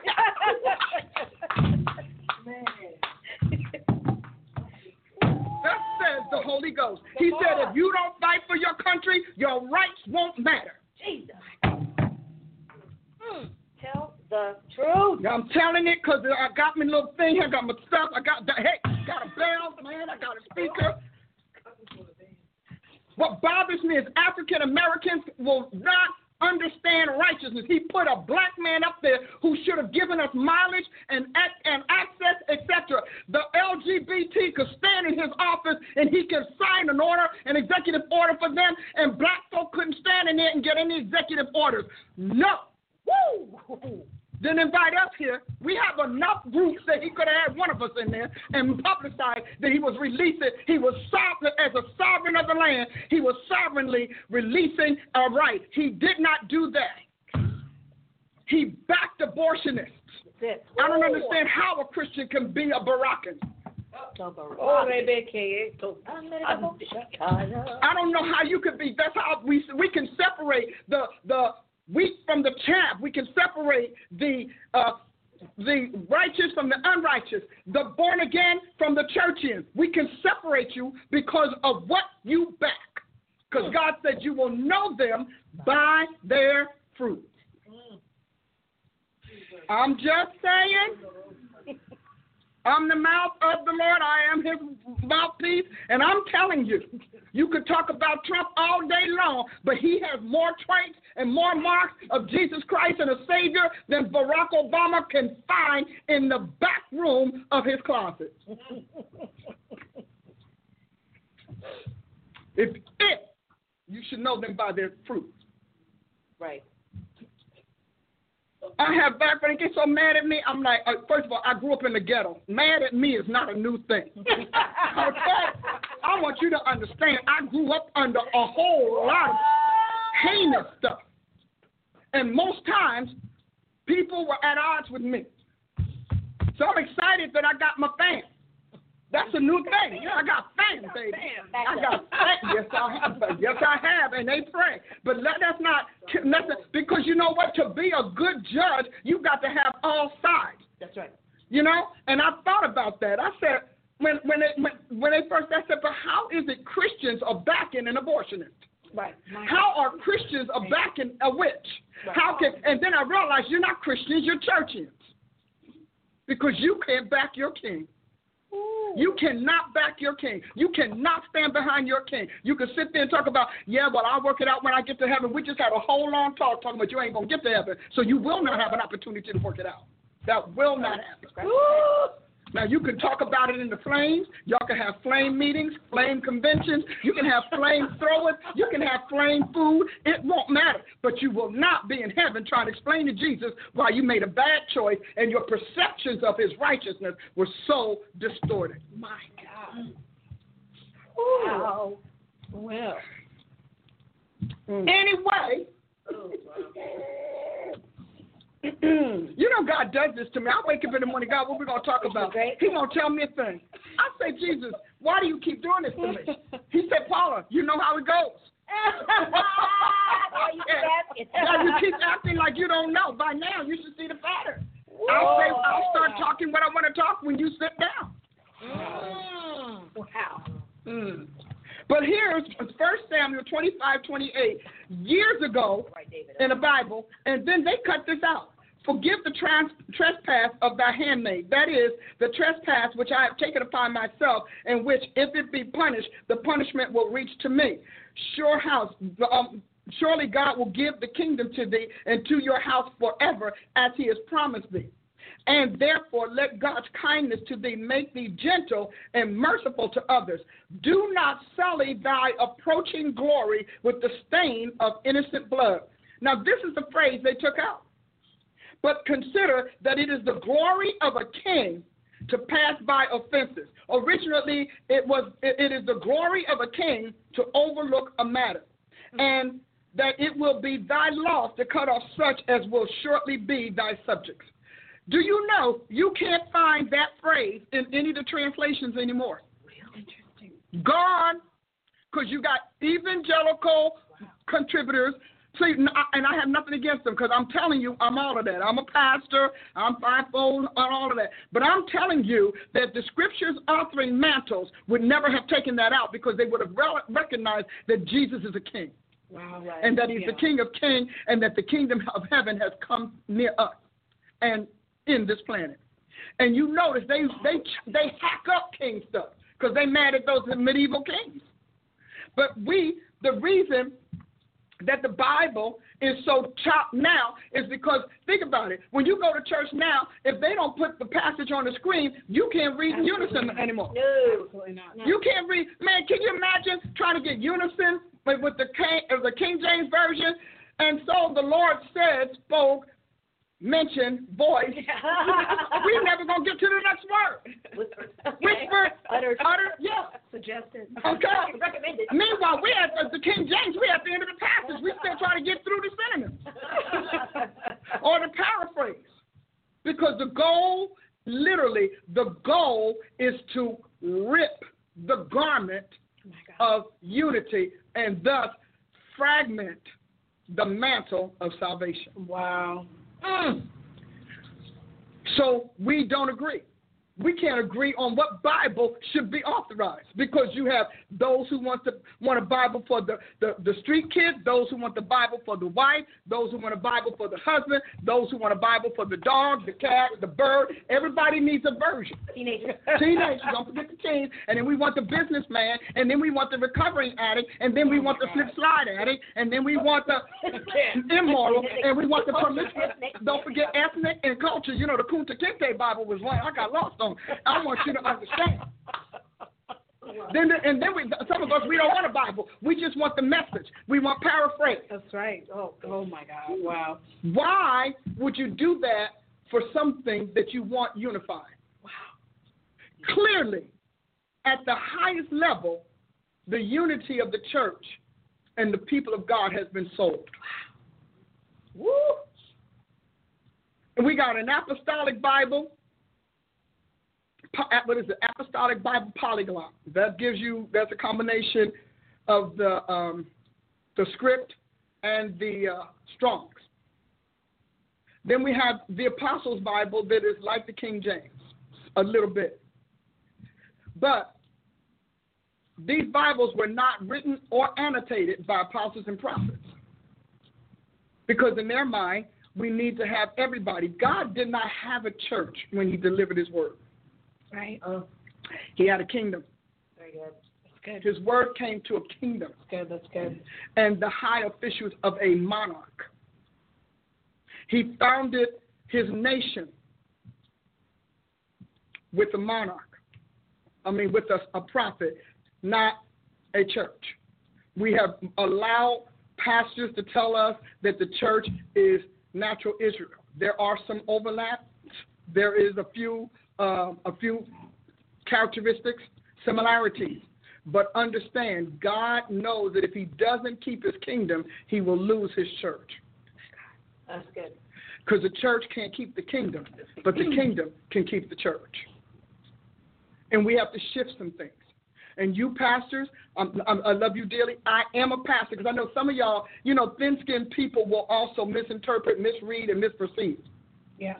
That's what you do when you when you when you have a hair trigger hair trigger emotions. You're looking because you're always on edge. You're always ready for a fight. You're always on defensive because you expect to be offended. So, hey, understand growing out of that.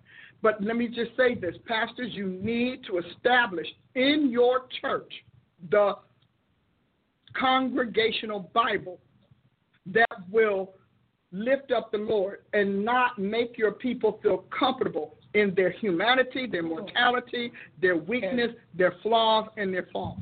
Good. Good. Good. good. You pastors discern, decide that. Because I told you what, I don't care what anybody say. I'm they cannot come in. You can you can come and buy any Bible you want. But in my school, I don't care about your paraphrase, nothing. You cannot use that on those my, my assignments. We're going to use what the scripture authoring mantles wrote, not with all of those who come lately wrote. So we're not. Now they can they can reference them because there are some comparisons that we make that are needful, but you can't do that. They will never, unless God say they will, they will never do a work with an NIV in my Bible, not in my school, not in my church, never, ever, because that's the people's Bible. Ooh, I want to work from the sovereign's Bible. that's good. Mm, yeah. Good. I think if we did a comparative analysis of how much they've put that Bible Oh, yeah. down, Yep. that's about Oh, yeah. the only kind of assignment I could see. Yeah, and you know, we- we have, you know, when we had the book, if the foundations be removed, be destroyed. And this girl, you know, she ate it up. She she did. I, I Apostle Nona and I talk all the time. She said we're upset about our kids being crazy and our kids not knowing God. She said they all had that NIV Yeah. because they said give your child the NIV. She said they don't know Jesus. They don't know His power. They know their privileges Ooh. Wow. And they will tell you. and they know their preferences. Wow. Wow. Wow. Wow. Wow. So I tell you, we and not even in children's church. Y'all gonna they, if you're gonna live by the king, you better know what the king wrote, right. and you need to know him as a king and not just as a savior. That's right. We do NKJV in our children's church. Hmm. We're not doing that. No, no, because this is not the because in the end, we're not coming into a people's rule. There's no democracy in God's realm, and nobody wants it. They don't want democracy in God's realm at all. And the reason they don't want it is because they know that none of them have the light of life to keep them going. And in God's realm, the monarch and his population are all one being, not just one entity. Mm-hmm. You know, that was really good. That's really good. You want, you, want, you got some blue? I don't see blue. Where's no, blue? The, well, because this is after the blue. Like, Oh, okay. Oh, wow. You get like pages after the blue. You you front and back. I thought that something you said today was really, really important to the discussion of the afterlife, which shoots down a lot of these demonic uh, TV, uh, television series, and different things of that nature. That humans have no free agency in the spirit realm. I just thought that was really powerful. And with that, you followed up by saying that there is no afterlife assignment until the judgment. Mm-hmm. So you said if you die in sin, you have fulfilled your purpose. There is nothing the afterlife can give you but judgment. You like that, huh? Yeah. Did you like it as a prophet or as a sheep? Um, well, as a prophet, to understand what it is that God is navigating in terms of death, life, and the reason. See, as a teacher of salvation, I also Mhm. liked it. Yeah. Because we've been talking a lot about authentic salvation, genuine salvation, and the reason um, why we must be born again. Mhm. So it, it to me, it gives that power not just in this realm, but Mhm. in the next Right. that you know unless you are born again in this realm basically you stop Mm-hmm. after this this Yeah. is that's this is it but it blows holes in this whole theory that uh you know that that basically to choose something outside of christianity is choosing to be a free spirit Yes. and i just thought that was really powerful Ah. I like that. Let's stay with that Oh, for just a little bit. That was extremely good. Think of it like this most people treat salvation as a belief factor. It's in a belief that they're adopting to add to their lives, maybe to um, give license or credence to them being a good person or to good deeds. Maybe it's about them um, being able to say, okay, there's a faculty in my human makeup that I'm ignoring called faith. So we'll do that. So therefore, it's strictly theological. They assign no technological function or Right. operation to the new birth. They because to them it's all earth is biological, but the pneumatological pieces don't matter. Mm-hmm. They don't exist. God, who is spirit, Jesus said that in John four. You know, God is spirit, and they that worship Him must worship Him in spirit and truth. Why did He say that? Because He knew the body returned returned to the dust. oh my god So you might as well now practice worshiping God beyond your flesh good because that's all he wants in his realm. So when we talk about salvation, we people are like say the prayer and just believe and just believe something happens. Meanwhile, it says the angels rejoice when we what repent when we get saved. So what are they looking at? Because nobody says the same uniform prayer. Sometimes some people get saved they don't have a prayer. Right right The angels are looking at a brand new citizen of their realm being born. And that's why they're rejoicing. They're not listening to our verbiage. They don't need our verbiage. Are you kidding me? They're looking at the Holy Ghost doing that surgery again and again and again and again and again, moving, kill, slaughtering that old spirit, slaughtering that old heart, putting a new spirit in, and the new heart, and then installing himself as the guardian to keep the paternal and maternal deities from coming back and mm-hmm. and destroying his work. See, I am really apostle. And I'm still saying it. You know why I'm saying it? I know that sometimes, like, well, why do you say it? Because you know, I get people. I don't really care what your feelings are like that. I'm saying it so that you can understand what to expect from your apostles. I'm saying it so that you That's can good. start weighing and measuring your apostles. yeah I'm saying it so that you can tell the difference between an apostle's doctrine, a prophet's message, Yeah. an evangelist's uh, sermon, a pastor's uh, teaching, etc. I'm doing that so that you can, because you haven't had a model. And everybody's been telling you what it is. But see, my model is changing you. You're changing. And you tell me this on the, on Facebook Yeah. every week. Yeah. It's changing you. Why? Because it's not only informing you, we're not just informing you, this is not even reforming you. Reform is to go back to what the original form. No, transform is to bring you into the next dimension of who you can and should be, who God is. That's good. So you can sit there, you're sitting there talking about you're saved. I remember when we did the, the, the Jesus classes and everybody was smugly saying, Well, I'm, I know I'm saved. I, don't, I already know Jesus. No, you don't because you didn't know what I just said. Half of you didn't even know what I've been saying. Because this is not a Sunday school class. This is not kindergarten. That's right. Jesus is the sum, the logos, the sum of all intelligence, not of just this world, of all the worlds he made. Because we treat him like he's just our personal savior, like he's some sort of little statue you sit on your desk. And if y'all got one, throw it away. You think that he's that. He is not.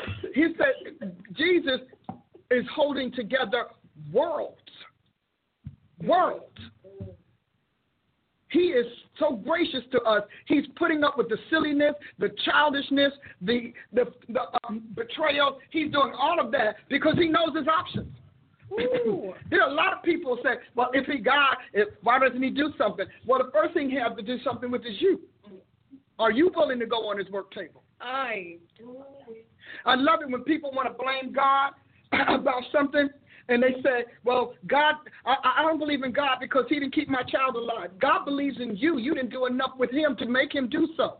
So a lot of you all, you don't have a covenant with Jesus Christ. You have attendance in church. You don't sow tithes to him. You don't sow offerings. You don't, and half of you come to church three times a year. And when your family hit crises, then all of a sudden God's on the hook. God said, I'm not on the hook for you. You have a duty to me, which you have left unfulfilled.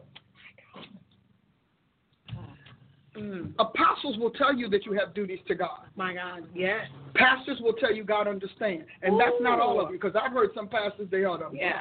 Yes. Like they are the bomb. I'm Yeah. like, you sure you're a pastor? I'm like, they got some, and I mean from everywhere, all around the world.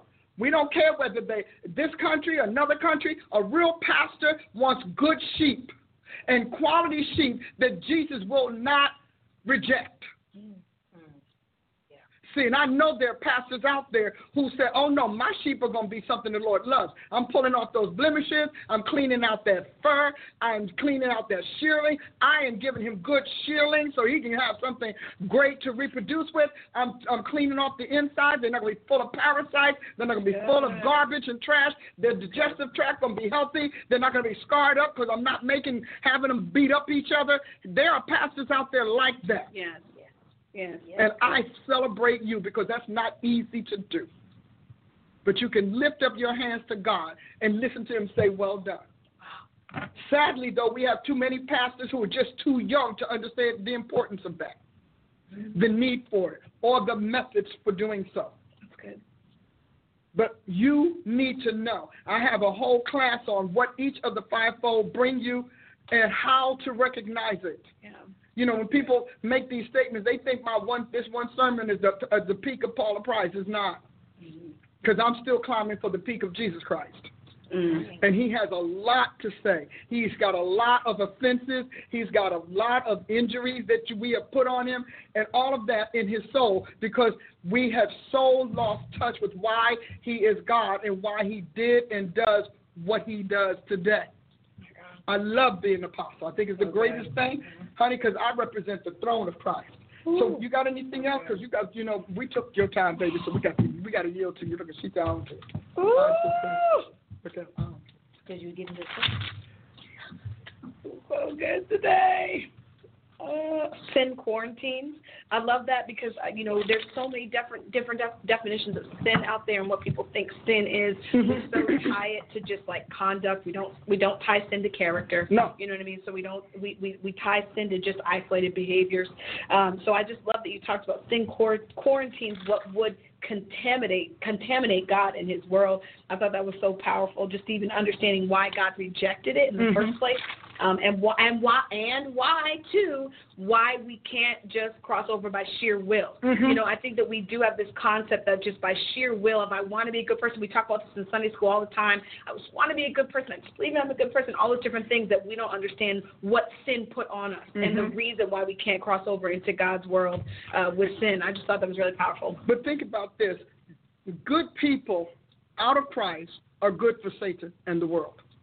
Good people in Christ are good for eternity.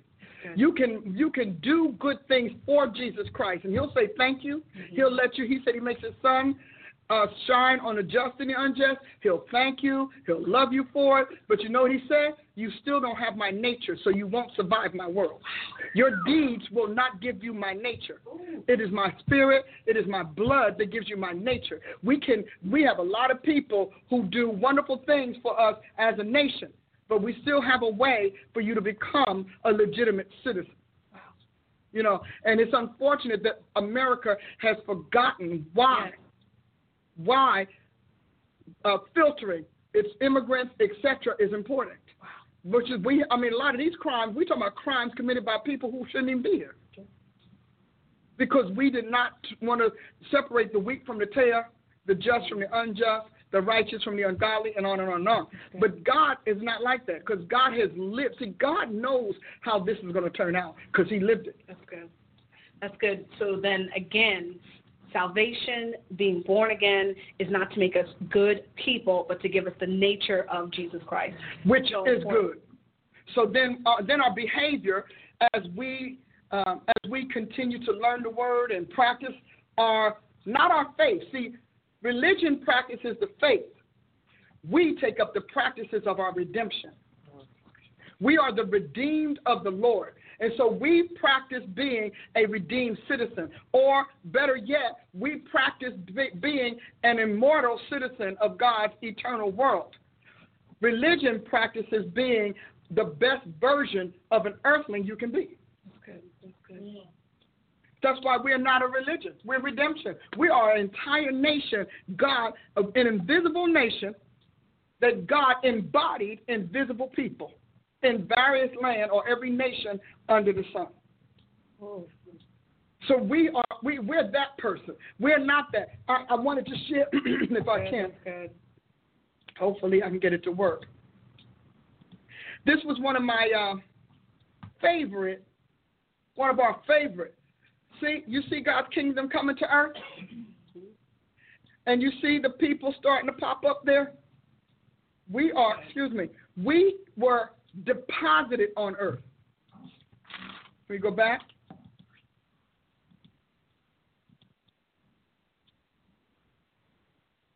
Now pick it forward one more time, Oh, okay. and it'll do it again. You see? So earth was moving. You see all those stars? He said we would be like the stars of the heavens. So we God dropped his entire kingdom to the planet, but he did not drop it physiologically. He dropped it spiritually into physical beings who were then to go out and and physicalize it in this world. So good. We are the redeemed. The Bible said, let the redeemed of the Lord say Yeah. so. We are redeemed. Christianity was, I'm going to say it a million times uh, if God be faithful to me to do so. Christianity is not a religion. Y'all need to stop. That's why y'all, all of y'all doing all of that tatting and piercing, that's because you attacking a religion. But see, we are the redeemed of the Lord. And we, our citizens have standards. We have a look. We have a brand. We have a conversation. And we, the redeemed of the Lord. Abraham saw the city that was not made by hand. That's good. Now that's Abraham.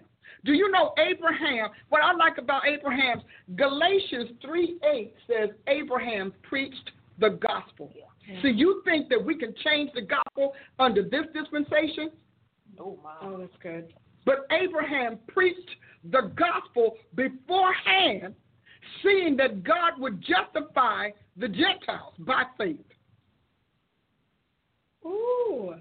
That's a powerful word. So you you can change all the gospel. You, well, this is the God. No, no, no, no. It said, but Abraham believed God. He believed God and left all of the pantheon of Babylon. Mm-hmm. He left polytheism for monotheism. Abraham. And he said, Those who are of faith are the children of Abraham. If you don't have the faith enough to leave your other gods, to leave your leave a, a polytheistic ways, to stop those idols, to stop looking like devils, dressing like devils, you don't have Abraham's faith. Because Abraham forsook all for, for Yahweh. And we hadn't even gotten to Moses. Abraham set the stage for faith. Abraham framed it. He was so, he and God was so close. Jesus showed up for dinner. Genesis 18. Jesus came for dinner. He came to tear up Sodom and Gomorrah. Decided he'd go and stop at Abraham's place for dinner. Yeah. So we, you know, we could. You see all these stars sparkling here? Okay. These are us. That's us being born from the kingdom of heaven coming to earth. That's us. That's so good. I know she's not gonna.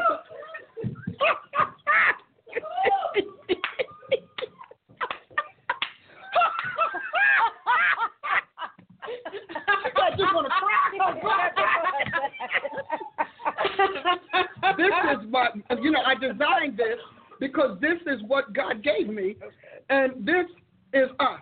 We are the stars of light. We are the stars of God. I mean, and ain't they not a devil? The angels of the seven churches are called stars, Yeah. and we are God's light messengers, etc. And, and I mean, we have other, when, and this is what we do when we teach salvation. So many of you all got saved, never knew this. Good. We are born from above. We're not just born again. We are born from above. We're born of another God. We're born to another God. Mm. And see, that is what's worth fighting for. That is what the early church went to the lion's dens for. That is what they went to their graves for. That is why they were hung, etc. Because the early church understood that because they were born into a world saturated with this. We have other countries like that today. They understand the gospel very well because they know what their paternal and maternal deities have them doing. You know, you talk about the Bible being outdated. Are you kidding people? We got whole nations that's still doing what's in the Bible. Absolutely. Yes. They're not gone. They're still doing this. Yeah. Okay, you you got for me? You got one more thing you want to say? Because I'm giving you the last week because we sure didn't give you much. Oh, no, you gave me a lot. I got a lot today. Okay. Ooh. Okay, uh, God keeps track of all seed. Uh, this is why he says to marry other Christians so as not to mix the seed. I don't know if you want to elaborate on that a little bit or if we have time, but uh, you talked about that. Um, and you talked about how um, the mortal realm is subject to the spirit realm, and Adam had sold us into darkness. So mm-hmm. that's the reason why essentially we have a covenant with death, because you talked a, lo- a lot about that today. Mm-hmm. Born into death. Again, yet another reason why God says you must be born, Born again, and not just say the sinner's prayer. Yeah. So if you just if you just said a sinner's prayer, oh. Jesus come into my heart, go back and say a prayer that says, God, I repent. Give me a new your new spirit, Okay. Which is your and, and listen to me, your spirit is from heaven. So your spirit is what Jesus had in it in heaven. So I want my Christ spirit, I want my Christ heart, install my your Holy Spirit in me, and I thank you for forgiving me all my sins. All we say is I believe Jesus Christ is the Son of the living God. That's not salvation, sweetheart. That's recognition. Mm. Salvation is going through the, the, the eternal surgery that passes you from death to life so that your spirit can't die and your spirit can bring your soul alive and your soul can keep your body animated Good. in righteousness. See? And so a lot of these things, I don't know how they can sleep around. I don't know how they can fornicate. They're not saved. Yeah. I'm just telling you right now. Because when you are really born again, you cannot be born again if you don't thoroughly repent of your ways. If that repentance doesn't break your heart and bring you to into a realization of what your foul ways have done to the Lord Jesus Christ, his credibility and reputation, both in heaven and earth, and that's what three, Ephesians 3 10 talks about. You are churched mm, That's good. and you still need to go to the next level. Hey, if you want to sow a seed, I think that I really have earned some seeds today. God. I think I earn seeds weekly, and I'm going to ask you to do it. And please don't get me confused with the other preachers who's, who, who will tell you and wrangle seeds out of you and give you nothing. I do not give you mess. I give you the best God has. And so it would be a blessing to me, and I mean really a blessing. If you want to sow seeds, Prophet D is going to tell you how to do that. Yes, on your screen right now, you have Dr. Price's Cash App tag. It's dollar sign Dr. Paula Price, no spaces. And then you can also sow via PayPal, paypal.me slash Dr. Paula Price, as well as text to give, 918-608-1378, 918-608-1378. So three ways to give today, guys, uh, Cash App, PayPal, or text to give. Amen. See you Sunday for Sunday school. Sunday Sunday school with Prophet Adia, and uh, Yes. at ten o'clock we start Sunday service at the Congregation of the Mighty. If you're in the Tulsa area, hey, come, Mm-hmm. come and visit. We want you here, Tulsa, Kansas, you know, Texas. We got some Texas Dallas, here, come on out. Dallas, Yes. hey, and so it's not far. You can come on for if you're coming from Dallas or that area. Hey, grab a bunch of friends, make a make a whole visit. Yeah, and Nebraska. That's true. Make and make some friends and have a great day. Have dinner and then have fun riding back home, talking about the wonderful time you had in the Lord. We start at 10 o'clock a.m. at the Congregation of the Mighty, where God stands. Yes. Whew, I'm excited. See you Sunday. God bless. I love you all. Have a great weekend.